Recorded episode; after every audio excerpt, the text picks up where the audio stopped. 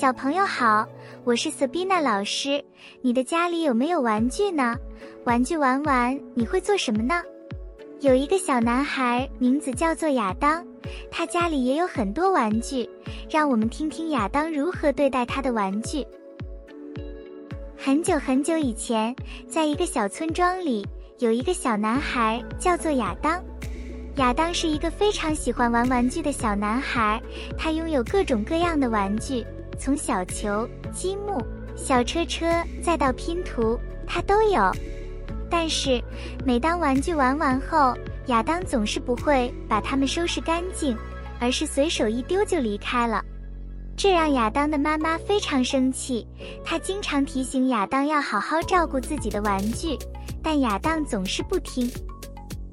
有一天，当亚当在房间里玩玩具时，一个神奇的精灵突然出现了。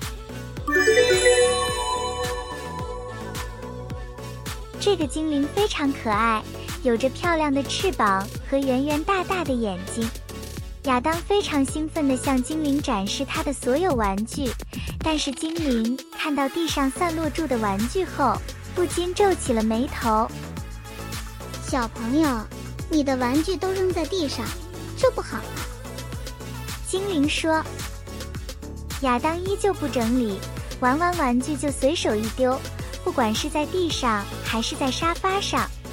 精灵看到这一幕，非常难过，因为精灵知道这样会让玩具变得肮脏和磨损，甚至还可能导致玩具损坏。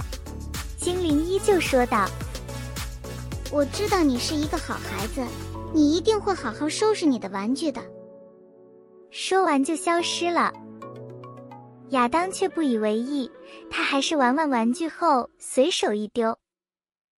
几个星期后，亚当发现他的玩具已经磨损了，有的还变得不堪入目，让原本是新的玩具变得脏兮兮的，而且还破损严重。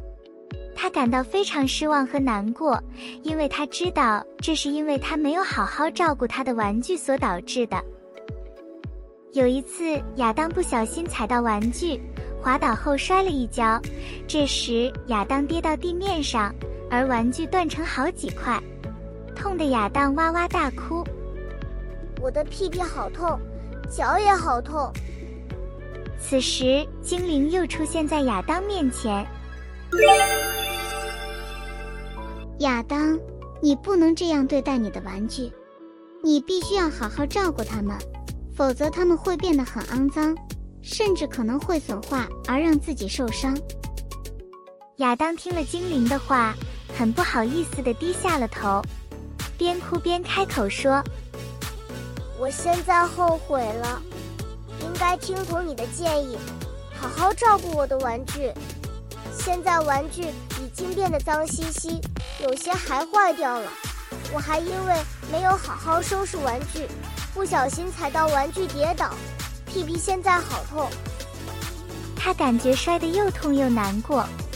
幸运的是，又遇到了小精灵。小精灵安慰住亚当，并决定教小男孩如何收拾玩具，还教他如何分类他的玩具。你需要先把你的玩具分成不同的类别。先把球放在红色的桶子里，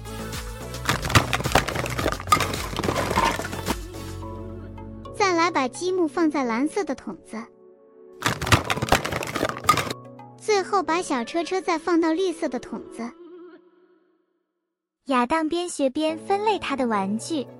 当他全部放完后，小精灵告诉他：“全部放完后，再把这些桶子整齐的摆到柜子上。”亚当跟随小精灵的指示，他们一起完成了这个任务。他感到非常高兴，现在可以轻松找到他的玩具，而且房间看起来也更整洁了。小精灵提醒亚当，每次玩玩具后，都要把它们放回到它们属于的地方，这样你的房间就不会再变得乱七八糟了。